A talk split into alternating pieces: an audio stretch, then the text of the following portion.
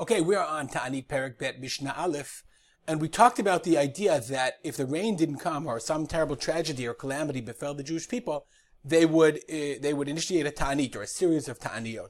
So now we come to what actually what did they do on the Ta'aniyot themselves? Says the Mishnah, Seder Ta'aniyot Ketzad. What was the order of the Ta'aniyot? And he says B'Sheva Ta'aniyot Acharonot. The last seven Ta'aniyot. What would they do? Meaning when the whole community has to fast, what would they do? Teva. They first, they would take the ark with the Aron Kodesh, the Teva, with the Sifrei Torah in it, okay, to the outside, to the to the Rechov Shel Ir, to the to the uh, street. They would take the Aron Kodesh out into the street.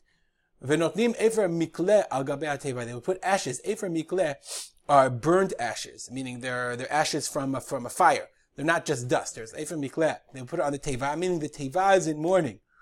Uberosha nasi uberosh av beit din, okay, and they would put on the rosh of the nasi, the head of the nasi and the head of the av beit din, v'chol echad and every person would put on his on his head. So we just point out that somebody would put it on the head of the, the nasi and the head of the av beit din.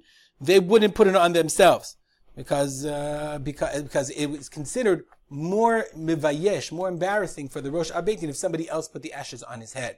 Okay, so therefore he says uh, the Bartenura says why would they take the Aron out the Rechova Shel Ir? Lomar to say. We cried in private. We were not answered. We will, we will degrade ourselves in public. This is the idea also why why the Rosh Nasi wouldn't not himself take the ashes.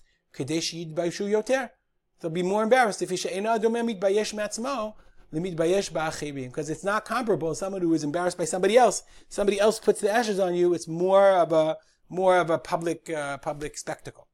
So the elder would say words that kivushim. So the Kehati explains dvarim hakovshim et libam. Kovesh means to conquer. Means words of words of of musar. I say would say words of rebuke. Achenu brothers lo ne'emar ba'anshe.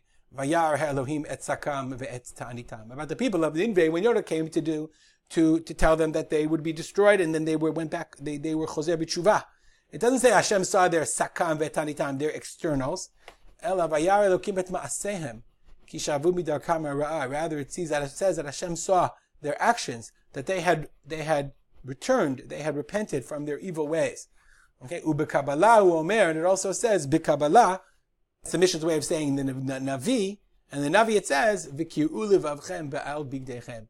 Rend your hearts and don't rend your clothes. Meaning, like we're doing all these external things.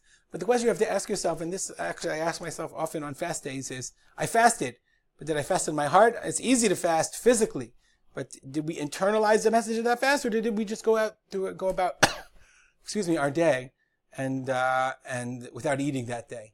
So that's not the idea. The idea of these ta'aniyot is that people should actually change their ways. They should re- repent. And that's really what HaKadosh Baruch Hu is looking for. With that, I'm learning to the memory of my father, Rav Simcha ben Yitzchak Kalman. You can always see these Mishnayot at Mishnah.co. Have a great day.